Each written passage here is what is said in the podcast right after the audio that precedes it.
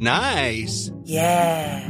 What you're hearing are the sounds of people everywhere putting on Bombas socks, underwear, and t-shirts made from absurdly soft materials that feel like plush clouds.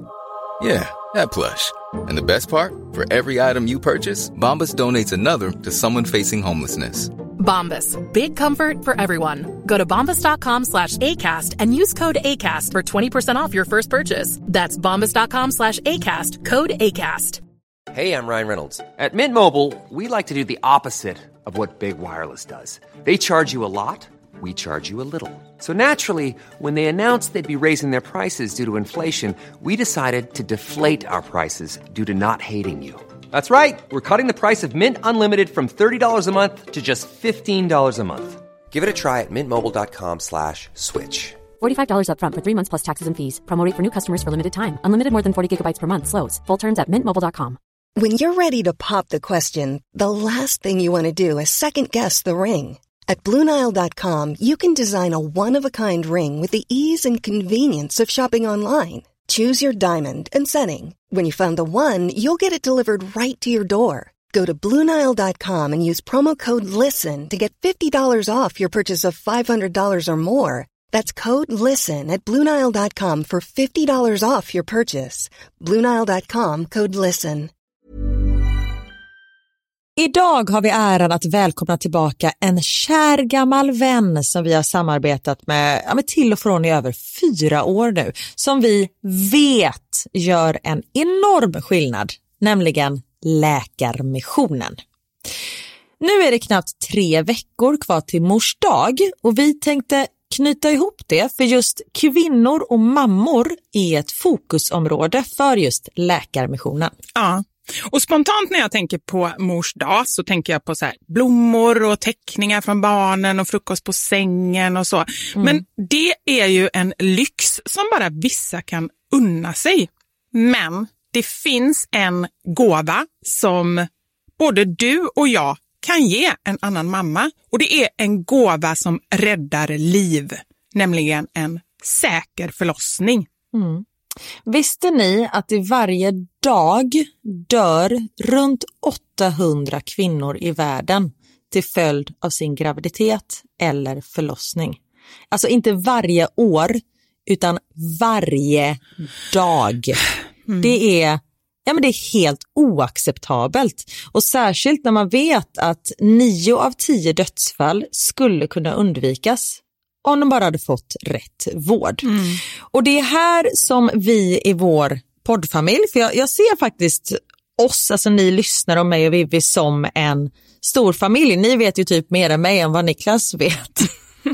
Och, ja, men det är det här som poddfamiljen kommer in i bilden. Och vi har en målsättning och det är lika bra att säga det nu. Men vår målsättning är att få in 500 nya månadsgivare till Läkarmissionen fram till mors dag. Och för det så behöver vi er hjälp. Mm. Och 500 månadsgivare, det kan ju låta lite då med tanke på att vi har 78 miljoner lyssnare. Men den sorgliga sanningen är att det är svårt att få månadsgivare. Det är många som känner att de vill hjälpa till men sen så kommer man inte till skott. Man kanske glömmer av det. Jag vet själv hur det kan vara. Och så tänker man så här, nästa månad ska jag göra det. Men så blir det aldrig av. Så vårt mål är att ni ska se det här som ett tecken på att nu är det dags. Och för att det kanske ska bli lite lättare så har vi en gåva till er som blir månadsgivare. Just nu, så länge laget räcker, så får du ett Mam Wow-armband som gåva när du blir månadsgivare. Det är ett superfint armband som eh, Vivi har tagit fram tillsammans med hennes kollega. Och Du kan välja mellan guld eller silver. Så du ger alltså en mors dagpresent som räddar liv och får en fin gåva till dig själv eller till någon annan mamma du tycker om. Gå in på läkarmissionen.se vara sanningar, alltså lakarmissionen.se vara sanningar och bli månadsgivare idag. Ja, så pausa podden och gör det nu. Det tar typ två minuter. Sen fortsätter du lyssna och känner värmen av att gjort något gott sprida sig i kroppen. Tack Läkarmissionen! Vi har även den här veckan ett samarbete med Rusta. Ja, det har vi. Och sist så pratade vi om deras gigantiska utbud när det kommer till saker som man kan pynta och piffa uteplatser med. Och Karin, nu har jag några nyheter till dig. Wow! Nu har jag nämligen, ja men på riktigt, Jag är helt chockad över att jag har nyheter. Exakt! Lyssna på det här. Min lilla balkong, du har ju sett den, den har ju varit totalt kal Ja. i de två åren som vi har bott här. Mm. Nu, nu är den inredd. Allt från rusta och den har blivit så fin. Det är kafébord, två stycken jättefina korgstolar. Jag har en så här lite härlig matta som gör att det känns mer ombonat. Ett insynsskydd där jag har hängt upp såna här solceller och en sak som jag inte ens visste fanns men som har blivit så himla fint. Dekorationsställning heter det. Låter lite konstigt. Vad är Men det? det är liksom som en ställning som man sätter ovanför bordet. Man sätter alltså fast den på sidan och så är det som en gardinstång högst upp. Nu förklarar jag jättedåligt känner jag. Jag förstår ingenting. Jag får komma hem till dig och titta på din rusta-inredda balkong helt enkelt. Nej men lyssna nu. Man kan alltså hänga eh, ljuslyktor och lite blomslingor i den här och så blir liksom hela balkongen så här ombonad och mysig. Det låter ju helt magiskt. Det är det också. Men jag tänker så här, vi snackar ju fortfarande Sverige. Jag tänker att det kanske är lite kyligt på kvällarna, eller hur? Ja, det är det. Så jag antar att du också har fixat massa nya filtar och infravärme och ljus och annat sånt som värmer dig, eller hur? Ja, men jag har allt. Det är verkligen så himla bra. Just att Rusta verkligen har allt för livet utomhus. Kvalitet till ett bra pris helt enkelt. Precis. Besök Rustas varuhus eller rusta.com.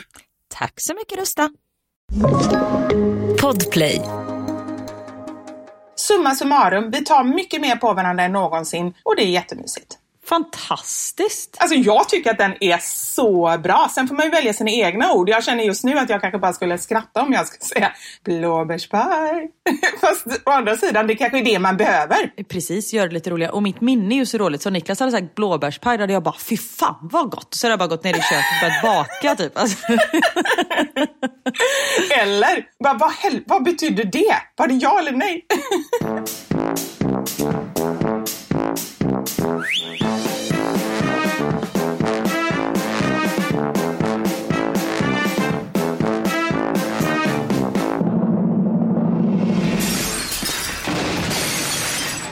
Mamma Sanja med Vivo Karin.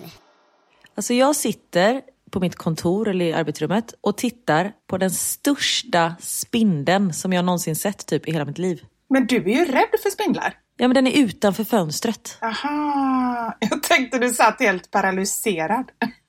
Om den hade varit här inne hade det varit så. Men vet du vad, jag är inte rädd för spindlar längre. Nej, för du har kört egen terapi genom att... Nej, men jag bara bestämde mig.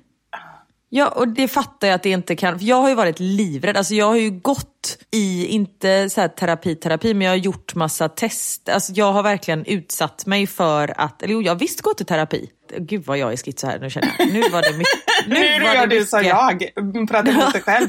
Bara, nej, det har du inte alls det. Jo, det har jag visst. Nej men jag har inte gått, jag har gjort tv-inslag där jag har träffat terapeuter för att bli av med min spindelrädsla. Du har alltså varit med typ i någon dokusåpa så här liksom, ska vi se om Karin da Silva blir av med spindelrädslan? Nej, men jag gjorde när jag jobbade med Förkväll, det tv-program på TV4. Då var jag på Skansen.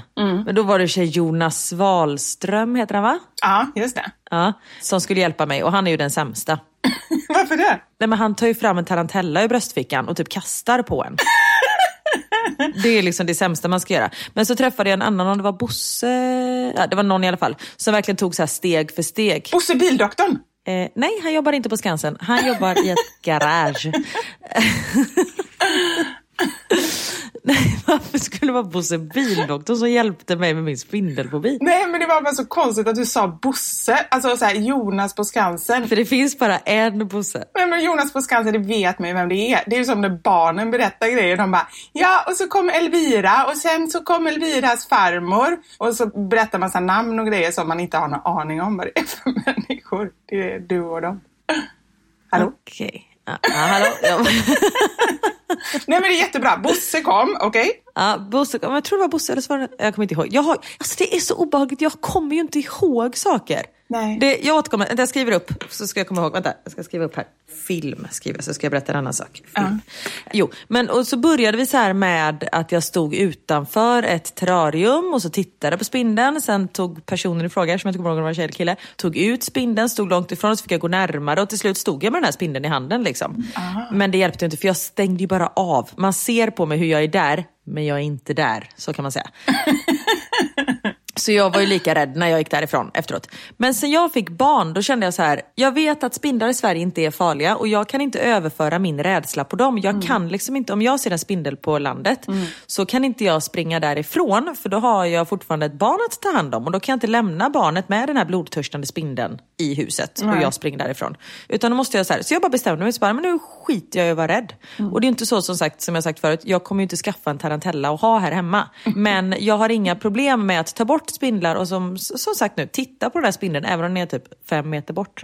Men ja, men den är stor kan jag säga. Ja, men alltså jag tycker ändå det är spännande med det här med KBT. För nu pratar du om en väldigt så här, konkret eh, rädsla. Men Ja. jag har ju själv gått i KBT ganska mycket. Och då har det mer varit, men jag har inte haft problem så här, nu ska jag utsätta mig för just exakt det här. Men jag har en nära vän som har haft ett problem som är liksom väldigt, väldigt konkret. Och hon har gått i KBT-terapi där det verkligen är så. Hon utsätter sig för det, liksom, för utmaningar som har med det att göra. Vilket är, det är ju det läskigaste man kan göra när man mår riktigt dåligt över någonting. Alltså då pratar vi riktig, riktig ångest. Alltså en fobi som är riktig ångest kring kropp och utseende kan man säga. Om hon då, nu vill inte jag outa liksom, hennes problem, men jag tar ett annat exempel. Låt säga att hon har jättefobi kring sina fötter.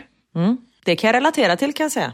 Ja, jag vet, du har ju det. Mm, jag tycker det är äckligt. Ja, usch, ja, jättehemskt.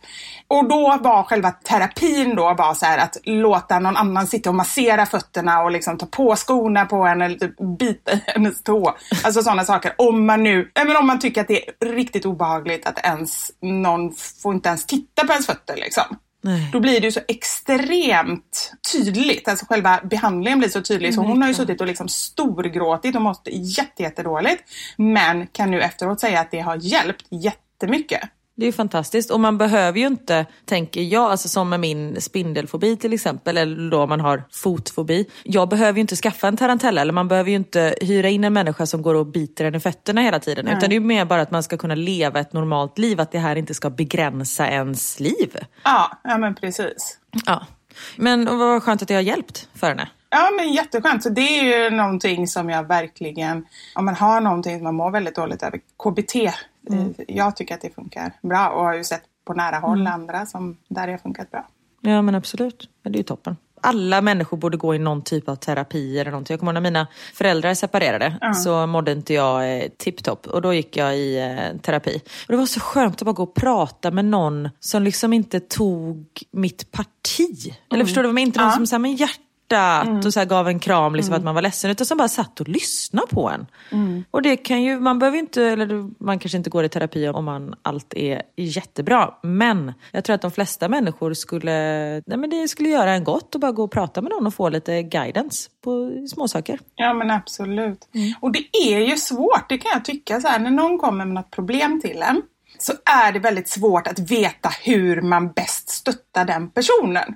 För det är ju väldigt också individuellt vad man vill ha. Jag gillar inte när folk, alltså så här, nu pratar jag allmänt, om inte jag ber om att få ett råd, hur ska jag göra i den här situationen? Jag vet verkligen inte. Då tycker inte jag om när folk säger så här, men gör så här och gör så här. Jag tycker att det är jobbigt. Men vissa människor kanske älskar det. Ja, och där tror jag att, jag är ju sån, om jag hör någon som har ett problem så vill jag lösa det problemet. Det kan vara liksom vad som helst. Det kan vara väldigt stora och väldigt små problem. För då vill jag liksom hjälpa till. Och där tror jag att det är Och det ganska... tror jag är jättevanligt. Ja. För jag menar det är ju fint att man har den egenskapen att man vill hjälpa andra människor och som sagt det tror jag de flesta har. Men där är det nog viktigt att göra klart för om man mår dåligt för någonting att man gör klart för personen som man pratar med innan att nu vill inte jag ha något råd eller hjälp eller någonting. Jag vill bara berätta det här. För att jag tror att det ligger i vår natur att just försöka hjälpa, försöka lösa problemet. Absolut, ja men så är det. Det är precis att det ligger också på den personen som berättar om ett problem att vara tydlig från början. Mm, precis. Och jag var med om en sån eh, så jättejobbig situation i somras. En eh, bekant som ska skiljas och inte vill skiljas själv utan det är hennes man liksom som har tagit initiativet och hon mår superdåligt och vill verkligen liksom, vill försöka och vill allting som har med det att göra.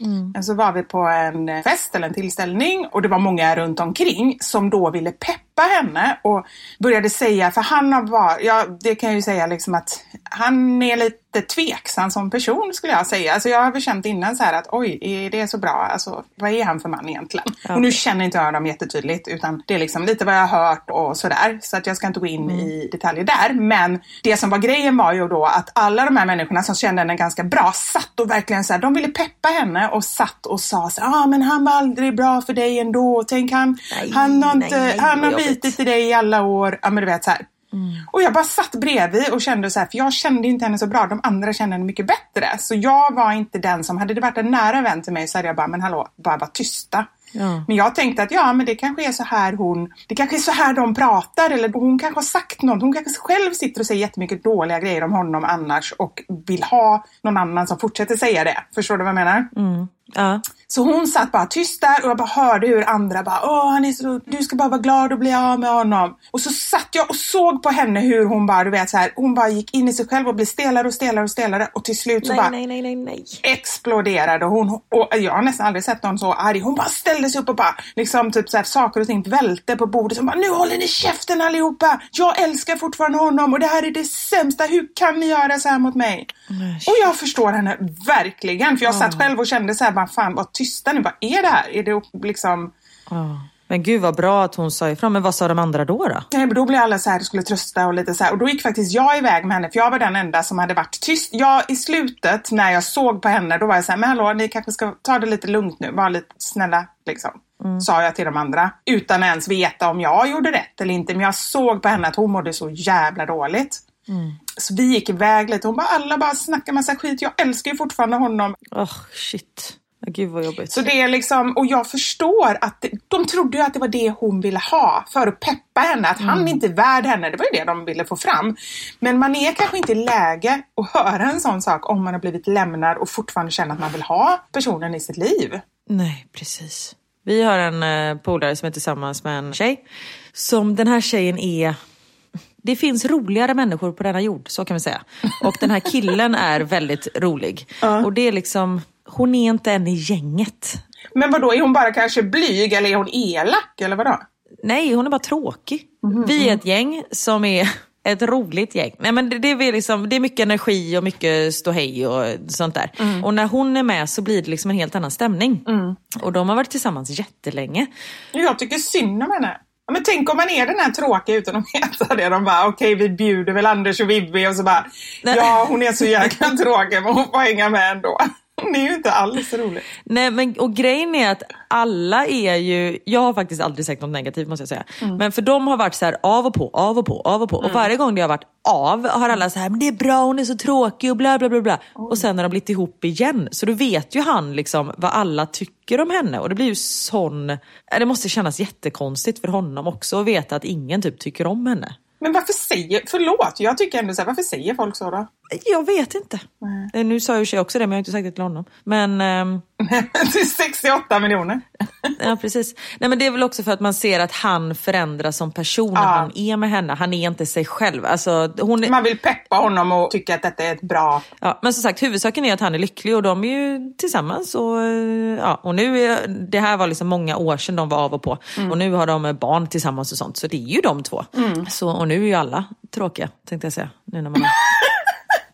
Jag tänkte just säga det, hur jävla rolig är du själv? Precis, inte rolig alls. Jo, men jag måste bara återkomma till det. Jag har skrivit upp här, film. Ja. Apropå att inte komma ihåg saker. Mm. När jag gick på Balettakademin så hade vi så här föreställningar som vi har filmat. Och då har vi en Facebookgrupp nu tillsammans, vi som gick i samma klass tillsammans. Och så har de liksom fått tag på det här filmmaterialet. Och eh, liksom spridit heter det inte, men de har kopierat så vi kan alla ta del av det här. Mm. Av de här filmerna. Och det är ju fan gick jag ut därifrån? 2006? Ja, men det, är liksom, ja, men det är 14 år sedan vi gick ut därifrån. Mm. Det har mm. hänt ganska mycket grejer. Men vet, när de lägger upp bilder och små filmsnuttar på de här föreställningarna. Jag kommer inte ihåg någonting. Du vet inte ens att du varit med i föreställningarna? Du Nej! Bara, men där är ju jag! Nej, på riktigt! Nej, men på riktigt, jag är så här, vad är det här? Och folk säger, gud kommer ni ihåg den här repliken? Och gud vad det var jobbigt arbete. Jag bara, nej jag kommer ju inte ihåg. Jag bara, vad är det här för nummer? Men gud, där är ju jag i bakgrunden. Alltså, jag har inget minne. Vad, är- det är ju något fel på mitt minne. Sen förstår jag att man prioriterar att komma ihåg vissa saker och andra inte. För det här var inte en jättelycklig tid i mitt liv just. Nej. Ja, allt det där. Varför det? Eller får jag fråga det? Nej, men jag var inte Balettakademin material. Nej, vadå då? Nej, men de, den första kritiken jag fick, eller liksom kritik, omdömet jag fick var du syns för mycket. Man tittar bara på dig, så du måste tona ner det där. Jag bara, va? Men är inte det en bra egenskap när man står på en scen? Jo, det är ju det jag tycker också. Jag bara, fast jag vill synas. De bara, nej men om man ska bli en ensembleartist så jag bara, men jag vill inte bli en ensembleartist, jag vill stå längst fram. Ja, men det är bra Karin. Nej men jag utbildar mig inte för att stå i kören och jag vill, och det är absolut inget fel att stå i kören, men jag vill stå längst fram på scen. Och det var mycket så här, jag hade väldigt mycket ångest när det kom till sång och jag sjöng, efter jag gick ut där så sjöng inte jag på fyra år tror jag. För jag förknippade sång med någonting som liksom hade varit mitt liv, hade jag bara ångest för. Nej, gud vad hemskt. Ja, men det är såna... Så det kan ju vara därför inte jag kommer ihåg så mycket därifrån. Men det var så hemskt och det titta och alla andra sa, gud kommer du ihåg det och när vi repade den scenen och jag bara, jajamensan. Så här, ja. Du sa ingenting. Nej, jag sa ingenting. Jo, det var någon gång jag bara, vad är det här för nummer? Typ. Ja. Nej, men det var lite läskigt när det blev så jäkla påtagligt att jag inte kommer ihåg någonting, att jag inte har några minnen. Vad känner du med människorna som du gick där? Har du kontakt med någon idag? Eller är det så här att du bara velat glömma det och inte ha kontakt med någon? Nej, så är det absolut inte. Det är ingenting med människorna. Nej. Utan de har jag alltså Facebook-kontakt. Men det kan ju fortfarande vara att man förknippar, även om det inte är så någonting egentligen med människorna, så kan man förknippa vissa människor med en... Ja, absolut. Ja. Ja, men nej, utan det var liksom bara mig själv där. Det hade ingenting med dem att göra. De har jag bara fina minnen av. Och vi har, jag umgås inte med någon av dem idag, men vi har liksom lite Facebook-kontakt.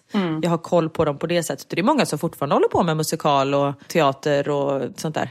Det vill säga att det är många som kämpar på just nu. Ja, som har riktigt tuffa tider just nu. ja, precis. Men jag tänkte på det här med att man förknippar kanske vissa tillfällen eller låtar eller människor med så här jobbiga grejer i livet eller så. Jag hade en, jag har ju tidigare berättat att jag var tillsammans med en kille som var otroligt svartsjuk. Som jag gjorde slut med fast jag fortfarande var jättekär i honom. Det var alltså superjobbigt. Man tycker ju annars är att ja, men gör man slut och inte har barn och sådär då finns det kanske en anledning och då är det kanske inte så jobbigt. Men det var jättejobbigt. Ja, men speciellt om du fortfarande var kär i honom. Ja, ja, nej, men det var ju det. Jag ville ju verkligen inte lämna honom, men det funkar verkligen inte. Och jag är så glad att jag hade den självbedriften, eller vad säger man?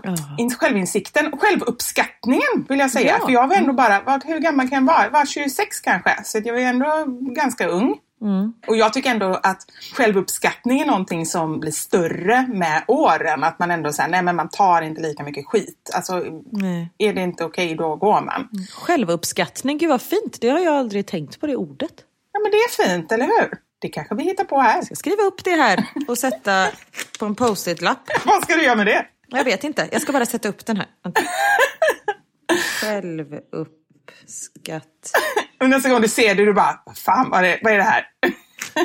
Så, nu sitter den här på min ruta framför mig. Ah, bra! Sen märker man ju också att jag skriver inte så ofta för hand så jag ser inte vad det står. Du ser inte vad det står, du kommer inte veta vad det betyder. Du kommer inte komma ihåg något. Nej.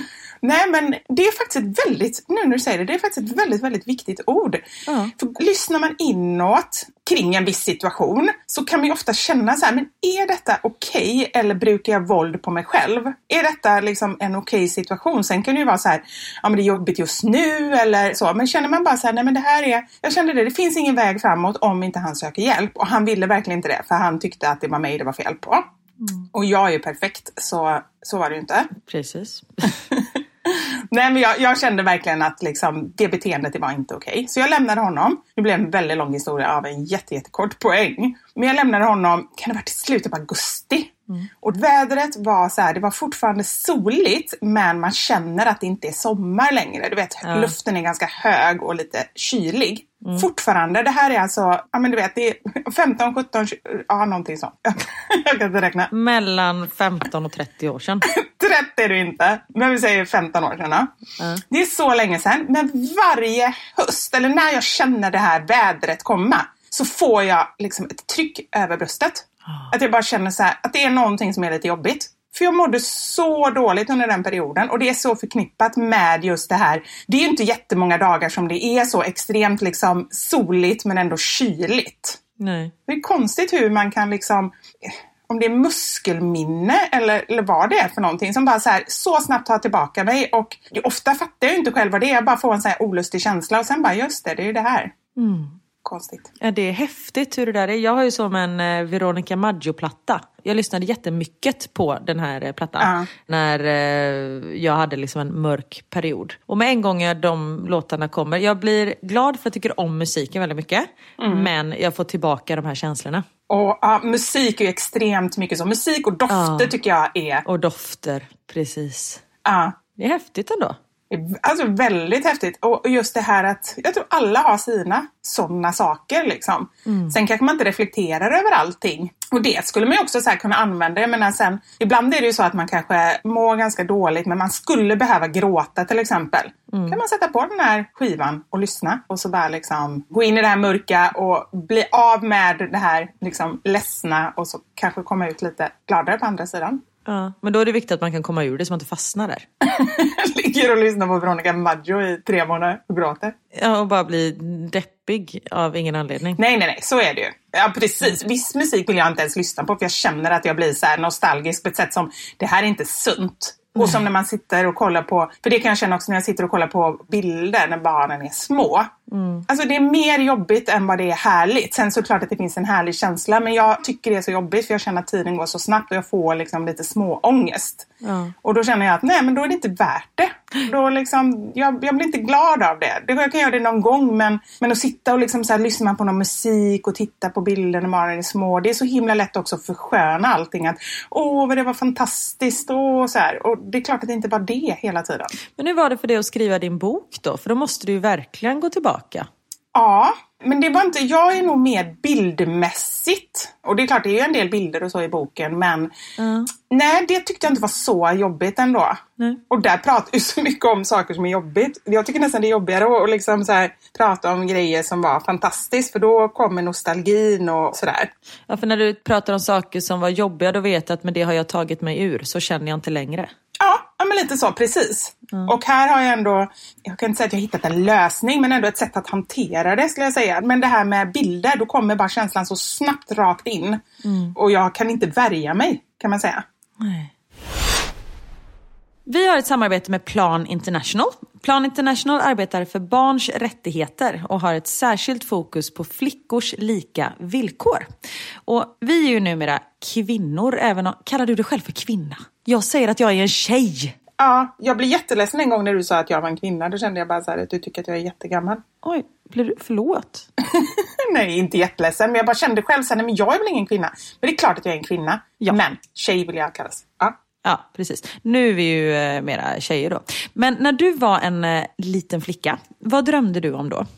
Du menar vad jag drömde om att göra eller? Ja, Ja, nej, men jag, när jag var liten då visste jag vad jag ville bli när jag var stor. Min största idol var min eh, småskolelärare Monica. Så jag ville bli lärare.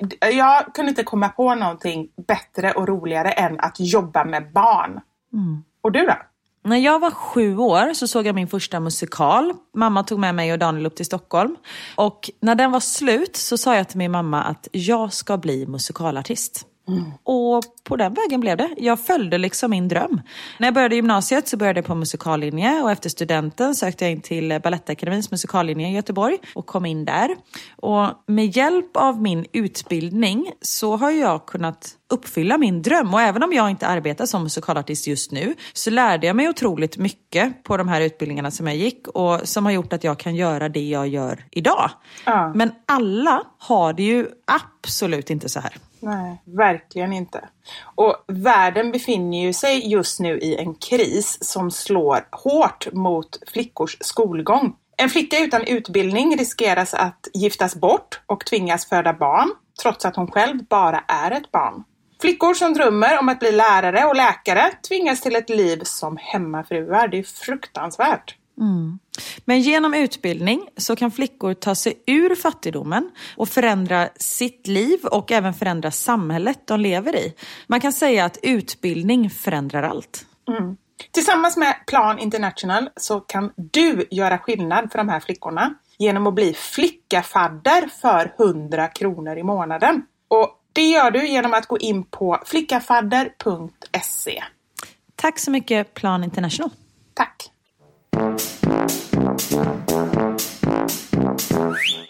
Det här med att barnen eh, blir äldre. Max fyllde fyra förra veckan. Ja. Och jag kan säga, det finns inget barn på denna jord. Nu känner jag inte alla barn, men jag känner ganska många barn. Du känner en tredjedel av alla på jorden. ja, en tredjedel lyssnar ju på denna podden.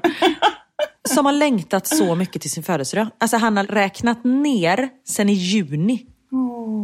För det är så här, när fyller jag år? Man bara, 3 oktober. Så bara, hur långt är det kvar? ja, det är typ fem månader kvar. Jag bara, ah, okej. Om fem månader, du vet han väl inte vad det är? Nej, han har ingen aning. Så jag, man får ju så här, först ska det vara varmt jättelänge, vi ska vara i Sverige, det är sommar, vi får hem hundvalpen. Vet, man hade så här olika, vi får hem hundvalpen, sen fyller tio år, sen kommer vi komma hem till Belgien och då fyller pappa år och sen ska du gå på förskolan ett tag. Sen fyller du år. Det är liksom, det är ett liv för honom.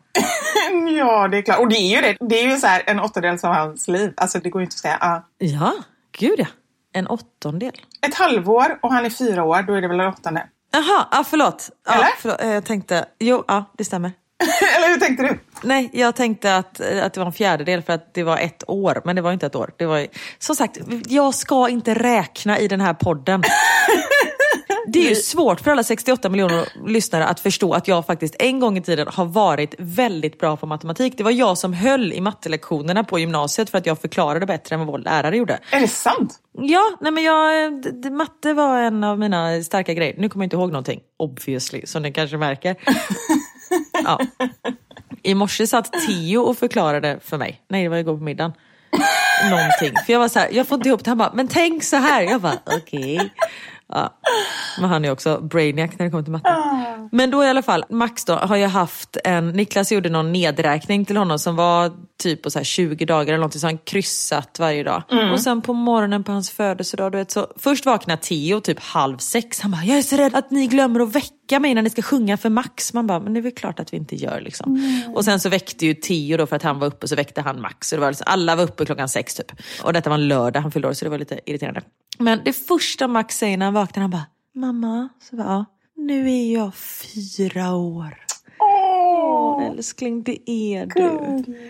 Lille plutten. Ja. Så nu kör vi med det hela tiden. Äter fyraåringar med händerna? Nej, det gör de inte. Nej, precis. Äter fyraåringar? Gör fyraåringar så här? Nej, precis älskling. Ja, men det är väl så roligt. Du bara, hur ska jag utnyttja det här nu? Ja men verkligen, jag utnyttjar det till max. Så kan man säga. Shit. Till max, han är till max. Roligt. Ja. Ja men lillplutten. Men där var det ju så också, för då får man ju upp så minnen på Facebook och Instagram. Så här, men nu var det fyra år sedan vi kom hem från BB och Leia hälsade på dig första gången. Då blir man så här, åh gud, ska man aldrig få vara med om det där igen? Ja, det blir nog kanske en liten plutt för er. Nej, det tror jag inte. Du, apropå exakt ingenting. Ja, Så har jag en eh, liten tes som jag vill presentera. okej. Och det kan vara så att alla bara känner så här, eh, ja det har jag ju fattat hela mitt liv. Eller det har jag tänkt på många gånger, det är ju självklart. Så kan det vara. Eller så är det lite också ett ljus som går upp för alla er. Så här, vi pratar ju väldigt mycket om momshaming och eh, att peppa varandra och sådär. Och för två veckor sedan så var jag med på Bokmässan. Som i år eh, var digitalt. Så det var liksom, man hade samtal. Det var en moderator, i vårt fall var det Titti Schultz och så var det tre stycken som hade skrivit liksom föräldraböcker kan man säga. Ja. Så det var jag och så var det en tjej som heter Emilia Bergmark Jimenez som har skrivit en bok som heter En förälders födelse och en tjej som heter Emma Bovin som har skrivit Det här är den bästa tiden i ditt liv. Det är alltså tre böcker som, jag vill rekommendera de andra två böckerna för att det är verkligen så här, ja men de är lite som min bok fast skrivna på ett helt annat sätt. Men just det här att mammalivet inte alltid är fantastiskt utan skildrar liksom en annan sida av det. Och jag antar att titeln Det här är den bästa tiden i ditt liv, att den är lite Ja, ja.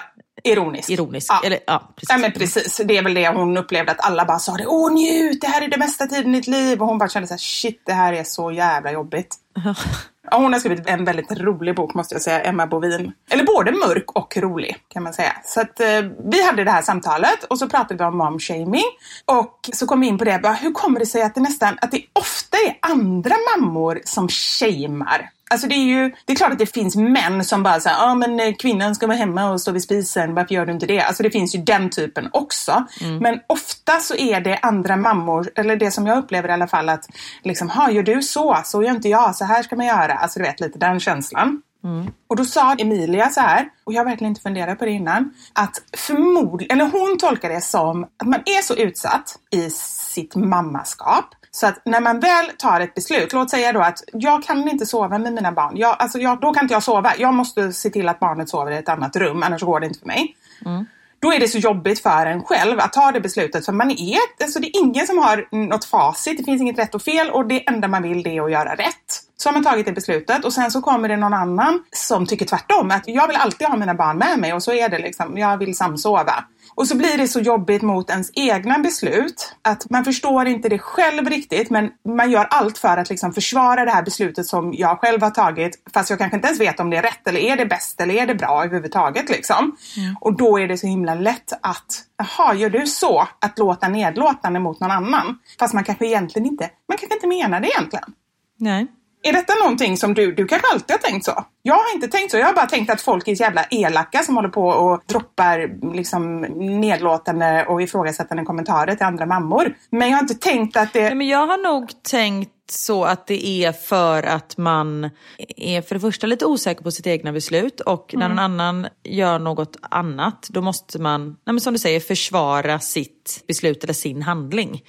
Nej men då blir det lätt att man kanske trycker ner någon annan för att höja sig själv. Ja.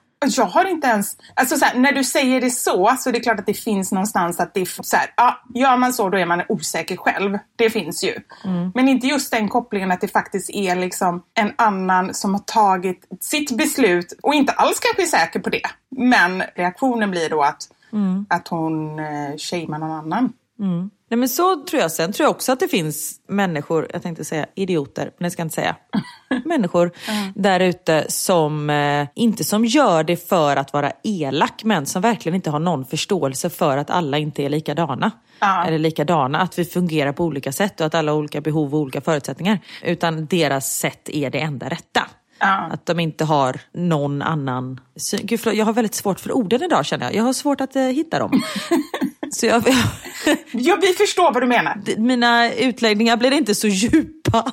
Vi förstår vad du menar. Ja, men vad bra att ni förstår. Men för mig blev det ändå lite så här att, och det kan ju vara så här, jag har förstått det men det var ändå någonting, det var lite poletten som trillade ner och för mig blir det lite att jag, eh, ja men jag har, och det är inte okej ändå att folk liksom bara hasplar ur sig saker men det gör att jag kanske nästa gång någon säger någonting kan tänka att okej, det är liksom, det här beror på att den personen kanske inte mår så bra i sina egna beslut och därmed inte ta lika illa vid mig. Jag vet inte, jag har inte varit med om det ännu men det det ett frö som börjar liksom gro och det kan ju vara bra för andra också att ta med sig. Och det är samma sak, jag får ju ofta in just det här med att eh, många föräldrar eller, eller så här, mammor eller svärmödrar är så jävla jobbiga för de kommer och säger hur de gjorde hela tiden när deras barn var små och sådär liksom. Men det var ju för att det funkade för dem. Det funkar för dem och det kanske ligger någon ångest där i att så här, gjorde jag verkligen, var det verkligen rätt beslut att göra så här? Och så liksom vill man på något sätt, aha, gör du så? Vill man förstärka sitt eget beslut att man faktiskt gjorde så genom att trycka ner någon annan? Det kanske kan hjälpa. Jag vill bara säga det för att om det kan äh, liksom bidra till att man själv kan ha lite mer förståelse för att folk säger knäppa grejer. Men det var jättebra. Det hände mig senast idag när jag lämnade på skolan så är det en eh, annan familj som precis har fått en bebis, det var fyra veckor sedan. Och då kom jag på mig själv, för det var pappan som lämnade. Och han var så här, nej men den lilla han sover så bra och eh, han sover ju i egen säng och eh, sånt där. Och då var jag liksom direkt, jag bara, men gud bebisar ska jag ha närhet? Men då blev jag så här, jag fast vänta lite nu. Alla barn är olika. Det, du vet, jag fick verkligen så här, tänka bara för att då tänkte jag bara på hur Max var när han var liten. För han ville ligga på mig hela tiden. Men en gång jag la bort honom så var det liksom, och då kände jag så här, jag bara, men varför reagerar jag så här? För Theo ville vara själv. Och jag menar, jag har två barn som är gjorda av samma föräldrar och de är extremt olika. Jag tror fan att deras barn är olikt mitt barn. Vi ju inte ens, jag är ju inte inblandad i det där barnet liksom. Vad jag vet. Exakt. Ja, vi är väldigt nära här i Belgien. Men Niklas kanske är. Det har du inte tänkt på. Nu när du säger det. Nu blev du snurrig. Jag, jag är ganska säker på att han inte är involverad där heller. Men som sagt, man vet aldrig. Men just att min första tanke var så här, nej nu gör de fel, han ska inte Mm. sova själv. Men så blev jag så här, men vänta lite nu, va, vadå fel? Som du säger, det finns verkligen inget rätt och fel. Och det är ju för att, nej men för att jag är så inpräntad i hur jag gjorde och vad som var rätt för mig. Jätte, men jag tycker du är fantastisk Karin, som reflekterar när du själv hade en tanke som du känner sen så här, nej men det, den var inte okej den tanken. Nej, nej men för det var liksom med en gång så bara, "Höpp, nej backa, puff. Så ja, Mm. nej men det... Ja men vi har alla våra fördomar, så är det ju. Men det är ju skillnad från att tänka en tanke och att säga det. Att då tänka och sen rätta sig själv, jag menar då kommer man ju en bit på vägen. Mm. Nej men precis. Och också att jag blev lite sådär, jag blev lite svartsjuk också. Eller avundsjuk blev jag. På att de kunde lägga ifrån barnet och att ja. han låg hela natten helt själv. Medan jag har haft en unge som har tuggat på mig konstant. är så- Fram till 11 månader liksom. Det är så jag tror att det är. Att har man då ett barn som liksom äter bra eller sover bra, man själv har kämpat så jäkla mycket, då är det lätt att bara slänga ur någon elak kommentar för att man egentligen grundade sig på att man önskar att man själv hade haft det så. Ja men precis. Det hade väl varit underbart om man kunde lägga ner Max. Jag var ju den enda som kunde natta honom för att han var tvungen att snutta. Liksom. För han tog inte napp, han hade ingen snuttegrej, han tog inte flaska. Alltså det var, jag var det enda som var i hans värld, vilket är väl en jättefin komplimang. Men ibland vill man liksom bara sitta och titta på Melodifestivalen själv typ och inte. Jag kommer ihåg det var någon, om det var Eurovision eller Melodifestivalen, finalen liksom. Så jag låg och ammade Max samtidigt som jag tittade på tvns reflektion i fönsterrutan i vardagsrummet. Jag liksom ville ändå vara där. För du kunde inte röra dig. Nej! Jag var så här, fan, var det så här det blev? Jag missade Eurovision, det är liksom min höjdpunkt på året. Vet du vad? Då skulle du, Spelat in. Jag skojar. nej, då skulle du ha haft en Kungsängen-säng. Berätta. De är ju med oss den här veckan som eh, sponsorer. Ja, Och de sängarna kan man ju faktiskt ställa. Tänk om du hade legat där och så hade du då velat liksom ändra ställning, men du kan inte göra det för du har Max snuttande på dig. Då hade du liksom bara så här satt dig upp och så hade du sett allting mycket bättre. ja men varför? Vad fanns du för fyra år sedan och berättade det här för mig? Jag låg i en säng som var som en hängmatta, så jag ska inte säga någonting. Nej. Jag funderar på om man kan förklara Kungsängen på ett sätt som gör att man förstår hur bra deras sängar är. Du menar typ att vi ska hjälpa dem komma på en bra slogan? Vet du att, det måste jag säga, jag har faktiskt vunnit så här slogan-tävlingar. Jag är faktiskt ganska bra på det, om jag får säga det själv. Är det sant? Ja. Coolt! Du får berätta mer om det sen. Ja. För jag tror att jag kom på en riktigt bra slogan nu här. Okej. Lyssna på det här. Kungsängen, alla får ligga. Eh, ja. Eller Kungsängen, din bästa sängpartner. Ja, jag vet faktiskt inte vad de tycker. Åh, vad du inte tyckte de var bra. Nej, men jag känner att jag vet. Jag tycker de var bra, men jag vet inte vad de tycker. Jag Okej. tror kanske mer åt det här hållet. Kungsängen, avslappning. För det är du värd. Eller? Nej, den kändes lite lam faktiskt. Hade inte du vunnit så här slogantävlingar? Det hade du precis skrytit med. Ja. Men, men vi kanske bara ska förklara vad det är som är så bra med Kungsängen. Ja, nej men det borde vi nog göra. Ja. Dels så tillverkar de sina sängar i Sverige, så det är, jag tänkte säga närodlat, men det är det ju inte. Närproducerat. Och sen så har de sängar för alla. Barn, föräldrar, gravida, nyförlösta, småbarnsföräldrar, gamlingar, galningar. Ja, ni fattar. Då finns det något för oss också. Men vi var inne på det här, men hur sov du egentligen när du var småbarnsförälder? Ja, men jag sov ju, och det har jag ju sagt så många gånger, jag sov ju verkligen som en kratta. Men så hade du inte en eh, Kungsängen heller, eller hur? Nej, jag vet och det är, ångrar jag än idag att jag inte prioriterade en bra säng. För det är ju verkligen någonting som man ska unna sig och då speciellt som nybliven mamma. För hur mycket tid spenderar man inte i sängen? Då ska man ju ligga gott i alla fall. Och därför, som jag var inne på innan, med ställbara sängar, det är ju helt fantastiskt. Jag hade jättesvårt att amma liggande så jag fick liksom inte riktigt till det. Det är för att du inte, jag har ju så stora bröst vet du, så jag behövde inte ens byta sida. Jag bara lassa över en tutte till barnet liksom. Ja, men okej. Nej, det gick inte riktigt för mig. Men tänk om jag hade haft en ställbar säng. Då hade jag kunnat så här, halvsitta och amma och ändå kunnat sova under tiden. Alltså det är ju rena drömmen. Gör så här, kika in på kungsangen.com och sen sök ni upp er Kungsängen butik och gå in och prata med dem för de är verkligen superduktiga och de kan hjälpa dig så att du får den perfekta sängen för just dig. Och med koden mammasanningar så får du hela 20% rabatt. Så passa på! Tack så mycket Kungsängen. Tackar, tackar. Jag måste bara säga, innan vi fortsätter, och, för jag vill höra dina slogans, eh, de som du har vunnit eh, massa priser för. Eh, Massa kanske var överdrivet. alla de statyetterna som står i ditt badrum, det är ju från olika slogantävlingar.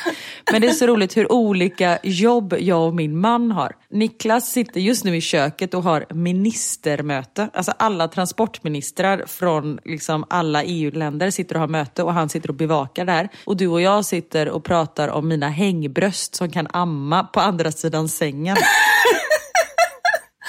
Men då vet du vad jag undrar mest? Nej. Så undrar jag så här, liksom, för det känns som så otroligt olika världar. Mm. Men ni kan ändå mötas där någonstans mellan ministrar och hängbröst. Eh, ja. Ja. Hängbröstet blir som en hängbro kan man säga mellan de här samtalsämnena som binder samman oss. Eller att han suger på det långa bröstet ända till... Nej, usch. Nej, förlåt. Nej, nu gick det över gränsen. Ja, ja, det är inte ofta som någon går över gränsen här. Det finns inte så mycket gränser. Det är fan inte ofta det händer. Men du, berätta nu om dina prisbelönta slogans. Det kan hända att jag överdrev lite granna, men Okej. jag har faktiskt vunnit en hel del priser. Och nu, Mm. okej det här är ett avslöjande som är ganska pinsamt. Vänta, jag måste bara fråga också. Har det varit stora prisutdelningar? Alltså har det varit så här... And the slogan awards goes to... Och så är det liksom fyra bilder på er så har du övat på, ditt, eh, så här, på Tack, din min hur det ser ut när, liksom, när Jocke från Örkelljunga har vunnit pris för att han kom på för trädgårdsmöbler och den var liksom bättre än vad din var. Nej, Och så här, mm, att applådera lite. Nej, inte så. inte så. Utan jag har fått hem typ eh, fem eh, lådor med Coca-Cola till exempel. Alltså den typen av. Men förstå när man är, jag kanske var mellan 18 och 25 när jag vann de här grejerna. Det var ju fantastiskt. Alltså det var ju så här julafton. Jag tyckte det var jätteroligt. Men vänta, är det du som har kommit på Coca-Cola-slogan? Vet du, då hade jag varit miljardär. Nu kommer jag inte ens på, jag kommer bara ihåg den här Holidays are coming, holidays are coming. Den här. Det var jag som satt hemma och... Inte du som har skrivit den. Nej, en barnens elpiano.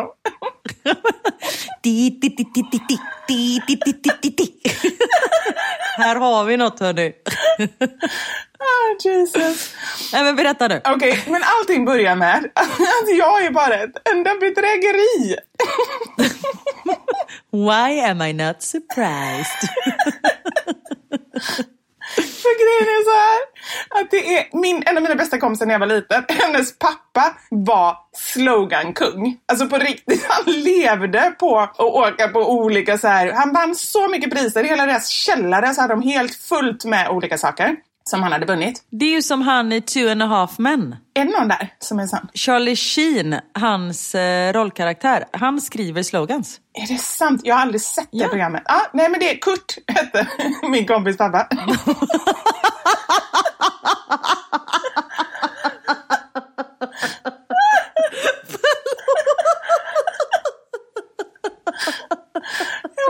Måste, alltså han är så himla god och rolig. Så han skrev, och de åkte sig, de var ju... vänta, vänta, jag kan inte andas Vivi, vänta. För jag vet inte varför jag skrattar så mycket åt Kurt. Ja. Jag bara såg Charlie Sheen framför mig. Och så... Kanske att det var lite kontraster mellan de här olika eh, sloganskrivarna. Men han hade skrivit en slogan när vi gick i, på högstadiet. Som, och detta var för glassbilen. Hade han skrivit den här slogan för. För de hade någon ny glass som, jag kommer inte ens ihåg vad den hette, låt säga att den hette Hollywood. Så han har skrivit en slogan för det. Och han vann så mycket. Han vann en resa till USA. Han vann att de fyllde hela deras frys och typ grannarnas frys med glass. Det kom så här åtta glassbilar med den här melodin liksom upp på gatan och så bara fyllde de fryserna. Di, di, di, di, di, di, di, di, di, di. Di, di, di. Vi lurar små barn, vi lurar små barn på deras pengar. Har du hört det? Eh, nej. det var någon som sa det. Det är tur att den inte kommer med text. Då hade han inte vunnit. ja, men då skrev han den här. Som jag fortfarande kommer ihåg och jag gick i nian. Mjölk, choklad, cola och Daim Dragé. Hollywood, det hette väl glassen då, är tidernas smaksuccé. Den är ganska bra. Wow, och jag blir sugen på glass. Ja, och den kopierade jag. Va? Så den använde jag som bas till alla mina tävlingar. Men tänk om de inte innehöll Dime? Nej, nej, nej, nej men då hittade jag på nej, jag någonting skojar. nytt. Men just den här succé, kvalitet, Ja. alltså du vet jag hittade olika ord. Så jag vann jättemycket på kopia på Kurts, Kurts slogan. Kände du då att du var tvungen att ge Kurt en Coca-Cola-flaska av de backarna som du vann? Eller behöll du allt själv? Jag har aldrig erkänt det här, inte ens mina kompisar, för de vet ändå att jag vann en hel del. Jag har vunnit rullskridskor och jag har vunnit olika saker. Jag har aldrig berättat det här. det finns en anledning kanske. Nej, men nu får du ta och söka upp Kurt och berätta det här för honom. Come clean, goddammit. Ja, jag måste göra det. Jag måste göra det. Men berätta något som du har vunnit då. Nej men det var ungefär så. Jag har vunnit rullskridskor. Jag har vunnit... Någon gång så vann jag en hel låda med hushålls och toalettpapper. Bra ändå. Ja, bra. Men kanske inte när man är 21 så kanske inte det är jättebra. Nu hade man ju blivit svinglad. Jag kom på något bättre. Det och WC-anka, man bara va? Skämtar du? Fy fan vad gött! Verkligen. Jag skulle vilja säga om jag var med i Bingolotto, du vet man ska öppna ett så här, skåp och så vinner folk bil och sånt där. Ja. Tänk att vinna så här, livsförbrukning på eh, WC-anka. Jag blir skitglad. men drömmen. Ah. Men så det är inte du som har gjort den här eh, L'Oreal? Parce que vous yeah. Du, nej, det är inte jag. Du, du såg framför mig att jag hade liksom skrivit såna här slogans som är världskända. Ja, men det har du inte gjort. Det har jag tyvärr inte gjort. Du kommer inte ens ihåg vad det är du har skrivit för. Nej, nej, nej. Jag har ju bara lämnat in samma i alla tävlingar. Det fanns ju, nu vet jag inte om det är så länge, men det fanns ju väldigt mycket i butiker förr i tiden. Så lappar som låg vid produkterna. Så där gick jag in och letade efter sådana lappar. Och så tog jag hem dem och så hittade jag på någonting med den här basen då. Okej. Ja. Men det var eh, grattis. Tack så hemskt mycket. Det var en rolig tid. Det förstår jag. Det var bättre förr, så att säga. Det var bättre förr, ja. Det har blivit dags för...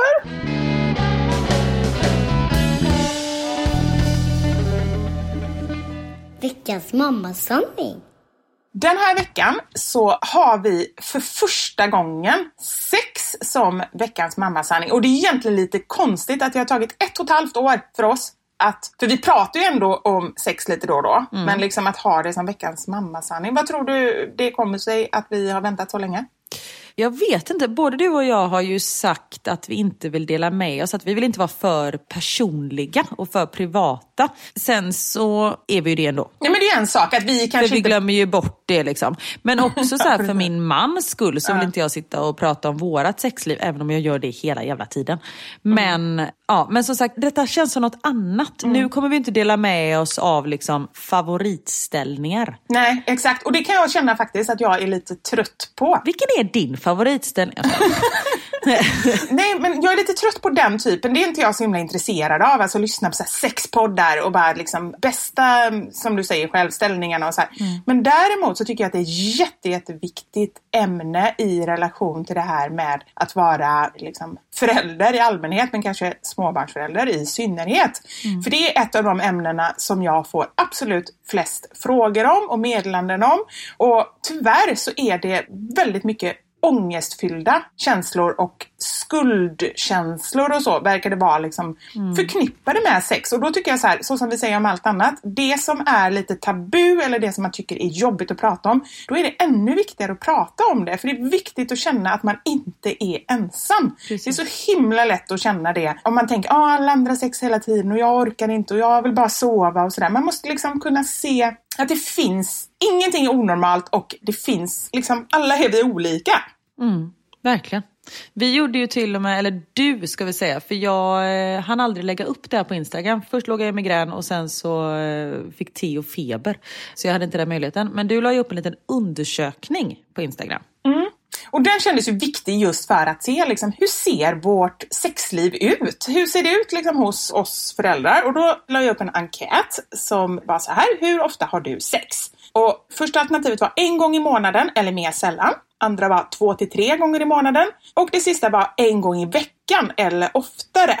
Det blir ju väldigt liksom, det blir svårt. Det kanske är någon som har varje dag men som ändå hamnar liksom på en gång i veckan eller oftare. Och sen är det någon som inte haft på fem år. Då hamnar den, det är liksom inte så tydligt men det ger ändå en liten hint. Och en annan sak som ger en hint är att jag la upp detta igår kväll, så på typ 10 timmar, varav det har varit natt, så har jag fått in 16 178 svar. Oj jävlar. Det är alltså 16 178 personer, för man kan bara svara en gång, som har svarat. Så att det är ändå någonting som engagerar och jag har fått hur många meddelanden som helst kring det här. För det är det som var veckans mammasanning med tips på hur man kommer närmare varandra. Och det behöver inte vara ren sex utan det kan handla om intimitet, det kan handla om närhet. Samtal, alltså det kan Ja. ju vara vad som helst. Mm. Precis. Men i alla fall, nu då ska jag redovisa de här svaren. Och jag är ändå lite förvånad, positivt förvånad, att det är ganska jämnt mellan. Jag trodde ju faktiskt, om jag ska vara helt ärlig, så trodde jag att en gång i veckan eller oftare, att den skulle ligga väldigt lågt. Ja. Men så här är det. 38 procent säger en gång i månaden eller mer sällan. 35 procent två till tre gånger i månaden. Och 27 procent en gång i veckan eller oftare.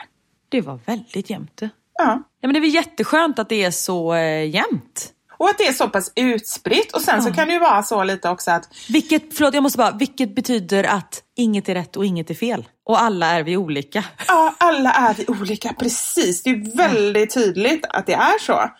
Och jag bad också om eh, lite mer personliga berättelser kring hur ni känner och vad er erfarenhet är. För det är en sak med siffror och det kan vara skönt att känna. Men man kan också behöva få lite inblick i hur folk har det. Och jag tänker så här, jag har ingen aning om det är bra eller dåligt. Det får, får ni avgöra själva. Men om ni känner att detta är någonting som stärker er i er relation med er partner, lyssna tillsammans. För det kanske är någonting som man känner så här, man har en partner som bara, alla andra har sex hela tiden. Nej, alla andra har inte sex hela tiden. Lyssna på det här tillsammans så att det blir en mer förståelse. Det tänker jag skulle kunna vara bra. Ja, och sen också att förstå att just sex är inte allt.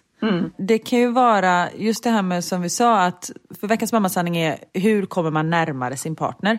Det kan ju bara vara att man lär sig prata med varandra.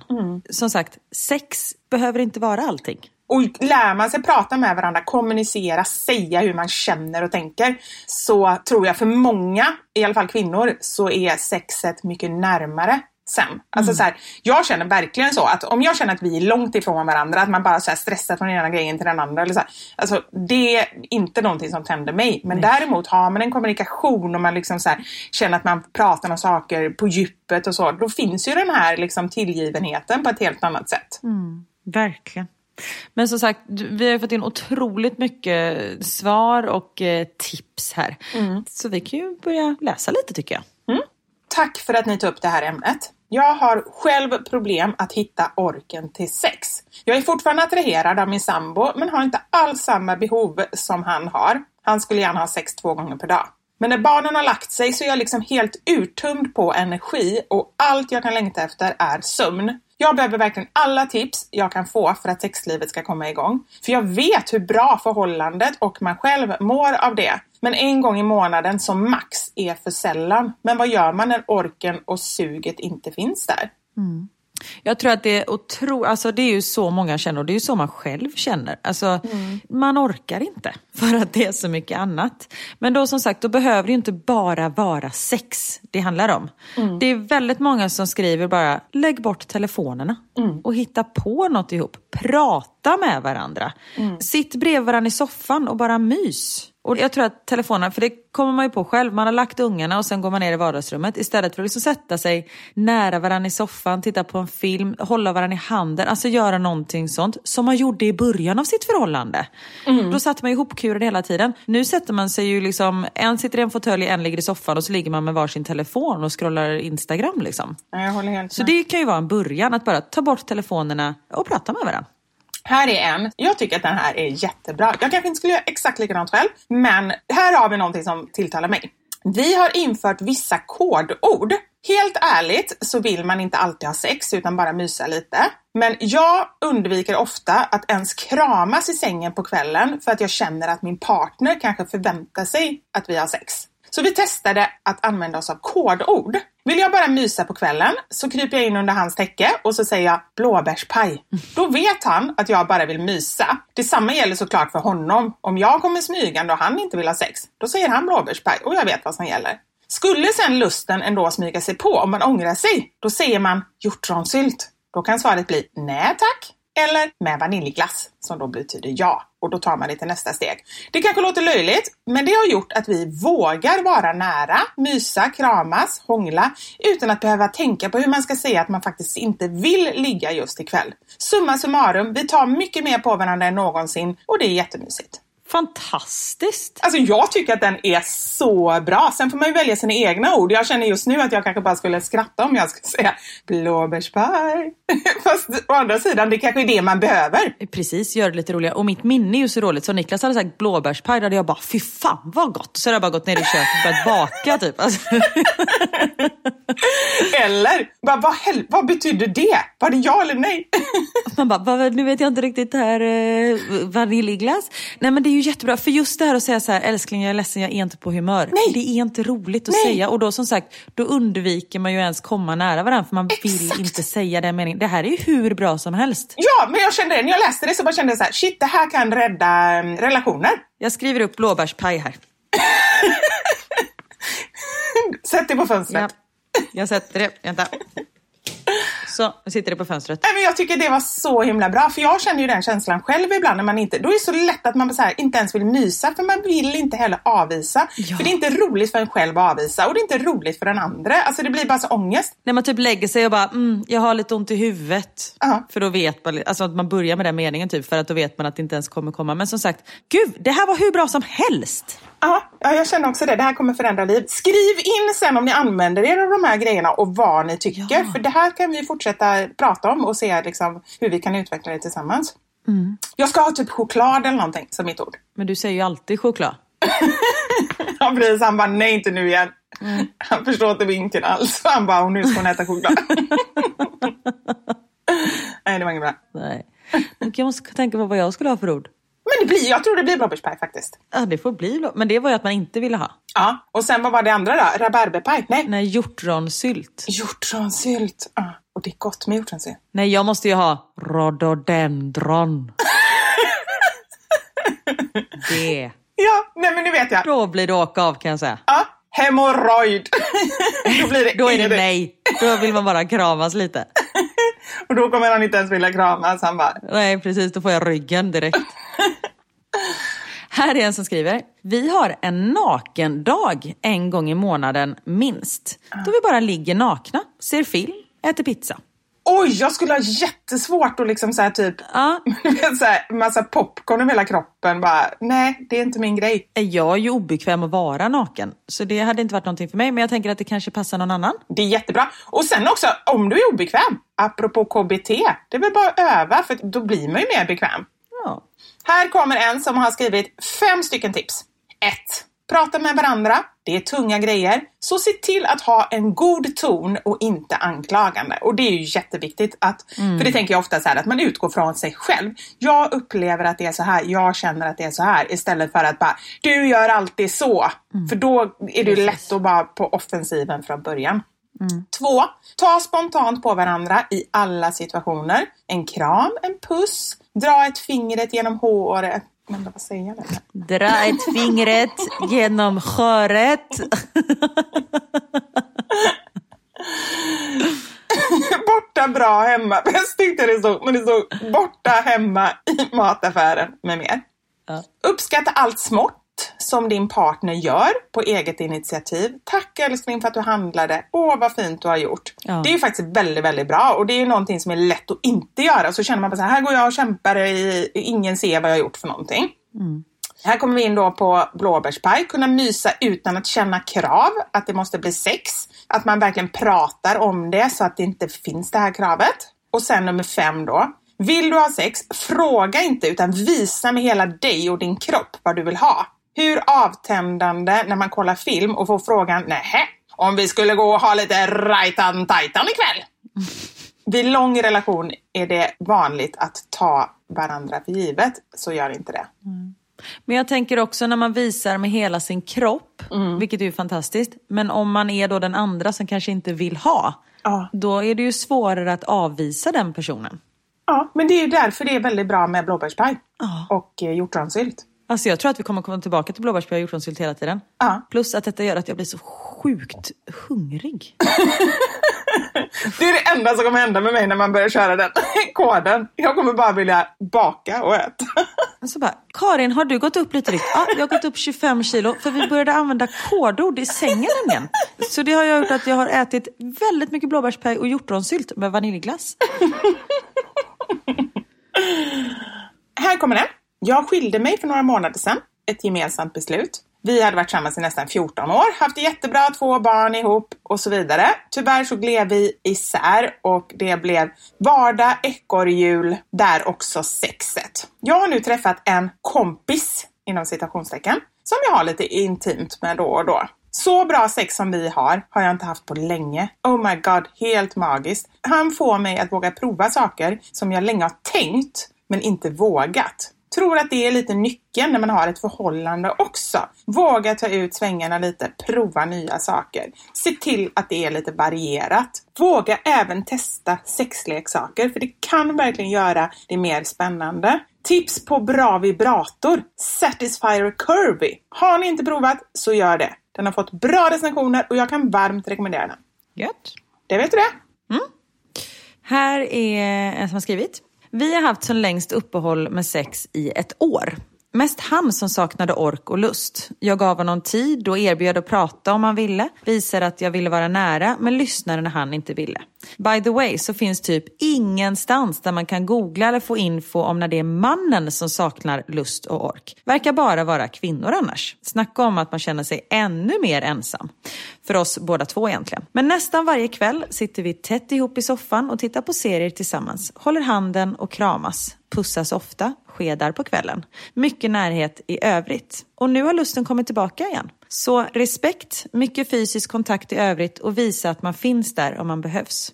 Vad bra att ni tar upp det här ämnet. Jättebra också den, att se det ur den eh, vinkeln. För jag har också fått flera meddelanden om att det är ju verkligen inte bara kvinnan som saknar lust och mannen som vill. Utan det är klart att det finns tvärtom också. Och det är ju jätteviktigt, kanske ännu viktigare då att känna att man är normal. Precis. Och sen måste man också, för det vet jag själv att jag kände, efter man liksom hade varit gravid i nio månader, man ammade i x antal månader, man liksom lånade ut sin kropp till en annan människa. Och sen att få tillbaka det här och känna att men det här är faktiskt min kropp, det tog jättelång tid för mig. Och då blir det ju väldigt mycket, för det vet jag när jag, jag som sa att jag inte skulle dela med mig, nu, here we go. Men när Niklas tog på mig, liksom, då var jag så här, nej de här brösten, det är liksom, det är Max bröst. Alltså jag kände att han inkräktade på vårat barns territorium, om man säger Nej, så. jag, jag förstår det. Och just också när de så här, är till för att ge mjölk och helt plötsligt, alltså det blir så här jättekonstig känsla. Ja men precis, det här är liksom inget sexuellt överhuvudtaget. Ja. Och det tror jag att, och det fick jag liksom säga, så de fick man inte röra under ett tag utan det var verkligen, och just att man pratar om det, för då tror jag att det är lättare för partnern att förstå just det här att just nu är det inte min kropp utan jag lånar ut den till en annan person. Och att det tar ett tag och att man bara får respektera att det tar ett tag. Att man själv också måste respektera, inte bara partnern. Att man känner så och det är, liksom, det är inget konstigt och inget onormalt. Och det får ta sin tid helt enkelt. Och som sagt, det finns andra sätt att komma nära sin partner, inte bara genom penetration. Ja, absolut. Och sen också just det här med när man får barn, då förändras kroppen. Och jag tror att det är väldigt vanligt, och det är flera som har skrivit det, att det känns inte som min kropp. Den känns Nej. annorlunda. Och vill inte partnern då ha sex eller visa en attraktion eller visa liksom att de vill ha en, då blir det nästan ännu mer så att man bara känner så här, shit, vad liksom, inte jag sexig längre? Vill han inte ha mig längre? Men jag menar, mannen kan ju lika väl vara påverkad av det här med sömnstörningar och att barnen får all ens närhet och liksom sådär. Så det är lätt att tänka att det bara är man själv som är sån. Och det är någonting som jag har lärt mig liksom senaste åren. Jag tänker just det här på förlossningsdepression som jag fick. Tydligen så är det 10% av alla förlossningsdepressioner är det män som får. Visste du det? Jaha. Nej, hade jag ingen aning om. Och det är ju statistik som har framkommit liksom de senaste åren. Det har inte ens, tror jag i alla fall, det har inte ens liksom varit på agendan innan. Men som man, man kan också få förlossningsdepression. Det, man har också ändrat hela sitt liv. Mm. Så att man också som kvinna har förståelse för det. Att liksom, just det som du läste alldeles nyss, att tjejen ville mer och så. Men att man ändå fortsätter bara så här, vara nära, prata och med tiden när man får tillbaka liksom sig själv igen och sover bättre och så. Då kommer förmodligen sexlusten också. Här är en som jag bara hejar för. Åh herregud. Jag och min man har inte haft sex på fyra år. Idag bestämde vi oss för att ha en fuckfredag, eller en ligglördag. Åh, vilka bra ord! Fredag, ligglördag. Hur det än går så ser jag fram emot det. Inga prestationer, inga förväntningar. Vi får helt enkelt göra som man gjorde förr i tiden. Provligga. Det känns som om jag planerar för att förlora oskulden igen. Och sen avslutar de med en tumme upp. Och jag säger bara, you go girl! And boy vill jag säga, för det var man här va? Det vet jag inte. Men, ja. You go both of you! Ja, men fantastiskt och just också ta det beslutet för det är ju otroligt lätt om man inte har haft någon liksom sex på fyra år. Alltså jag tror att det är så lätt att Nej men då har det blivit ens vardag också. Ja. Då finns det ju inte i ens vokabulär tänkte jag säga. Mm. Då har man ju släppt allt det där. Och det tycker jag att man känner av liksom. Ibland kommer man ju in i sådana perioder då Mm. det är mindre sex. Och då till slut glömmer man ju bort att ens tänka på det. Ja. Och ibland har man mer sex. För det är ju som sömn föder sömn, sex föder sex. Alltså det, man ska aldrig ha sex mot sin vilja. Självklart aldrig. Men ibland kanske man inte är supersugen men kör ändå. Ja. Och en sak som jag måste säga där. Man ångrar ju aldrig ett ligg efteråt. Nej, det var exakt det jag skulle säga. Att det är liksom, även om man inte var supersugen från början så ångrar man det ju inte efteråt. Och då känner man ju så här, det här var ju två minuter av mitt liv som var välinvesterade. Men vet du vad jag känner nu? Nu blev det så här jättejobbigt. För jag tänkte så här, jag tänkte likställa det med träning. Alltså så här, med jogga till exempel. Man ångrar ju aldrig efteråt att man har gått ut och joggat. Men sen kom jag på att det är inte så bra komplimang kanske. För att jogga är nog något ganska jobbigt. då kände jag den Det liknelsen. är ju skönt efteråt, som vi brukar säga. Ja, nej, men då kändes det jättehemskt. Om man liksom likställer det med sex, eller? Nej, men det var jag sa ju att det var en hushållssyssla förra veckan. Precis. Ja, nej men jag tror summa summarum. Allt handlar inte bara om sex. Man kan vara nära sin partner på ett helt annat sätt. Det handlar om respekt för varandra, Kommunikation, kommunikation jätteviktigt. och att man liksom tänker tillbaka. Och, som sagt, vi skulle inte prata om oss själva. Nu gör jag det igen. Att man bara så accepterar att nej men nu är det så här vi har det. Bara för att vi inte ligger sju dagar i veckan, det har vi aldrig gjort. Men att man ligger så ofta som man gjorde innan man fick barn. Det är så här det är. Det betyder inte att vi älskar varandra mindre. Vi är trötta, vi sover mindre, vi har alltid en unge i sängen. Alltså det, det är mycket jobb. Man får bara acceptera att det är liksom andra saker som händer i ens liv just nu som kanske inte eh, fanns för tio år sedan när man var nykär och man inte kunde liksom hålla händerna ifrån varandra.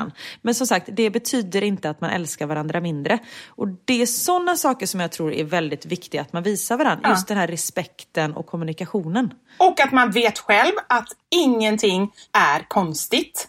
Man är inte onormal. Och att man också liksom får sin partner att förstå det. För det är ju ofta en sak liksom att man så här, som kvinna kanske pratar mycket med sina kompisar. Och så, här, så man vet ungefär hur andra har det om man har nära vänner.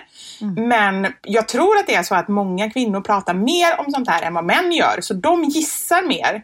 Vilket, det var ju anledningen till att jag sa, lyssna på det här tillsammans med er partner. För att liksom också ha det som kanske diskussionsunderlag. Att, för ibland kan det vara svårt att komma in på sex. Tycker man att det är det, då kan det vara bra att ha det här och så att man tillsammans kan lyssna på, jaha, de har gjort så, det kanske vi ska börja med. Så slipper man införa blåbärspaj själv om man tycker att det är konstigt, utan då är det någon annan som har tipsat om det.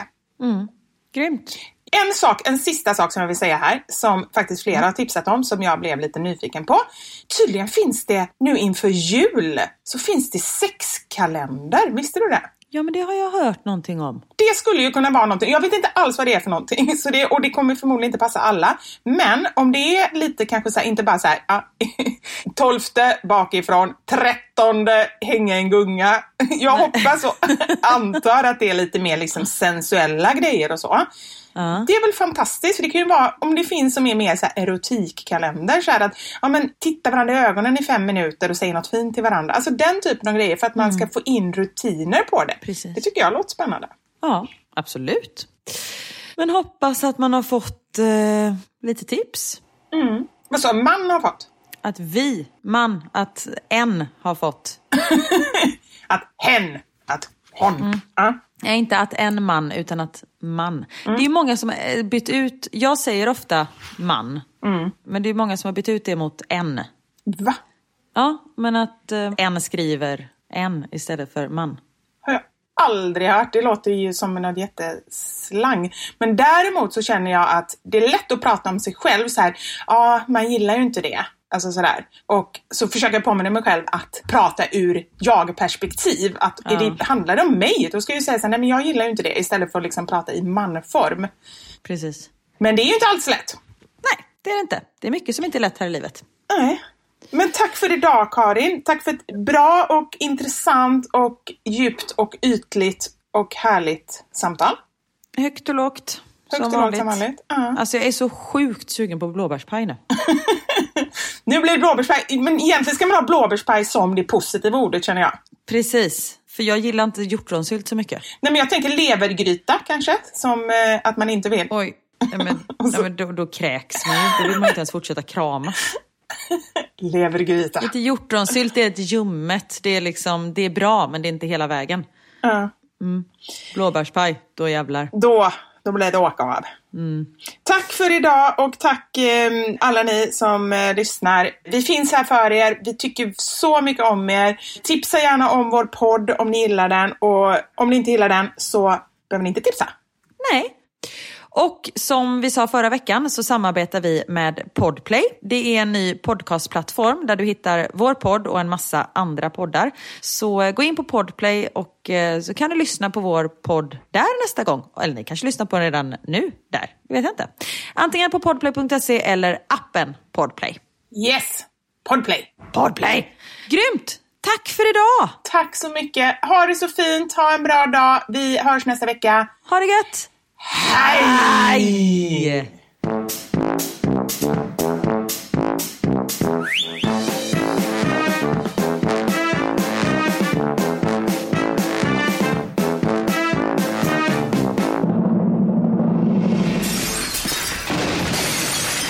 Mamma Sanja med Vivo Karin.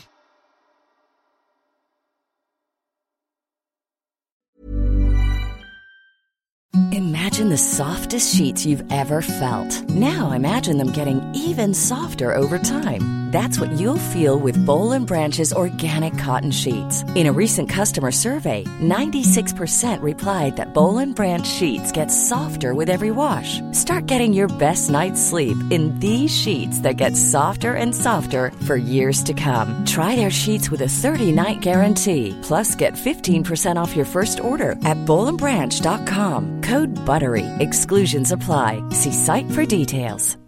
Hi, I'm Daniel, founder of Pretty Litter. Cats and cat owners deserve better than any old fashioned litter. That's why I teamed up with scientists and veterinarians to create Pretty Litter. Its innovative crystal formula has superior odor control and weighs up to 80% less than clay litter. Pretty Litter even monitors health by changing colors to help detect early signs of potential illness. It's the world's smartest kitty litter.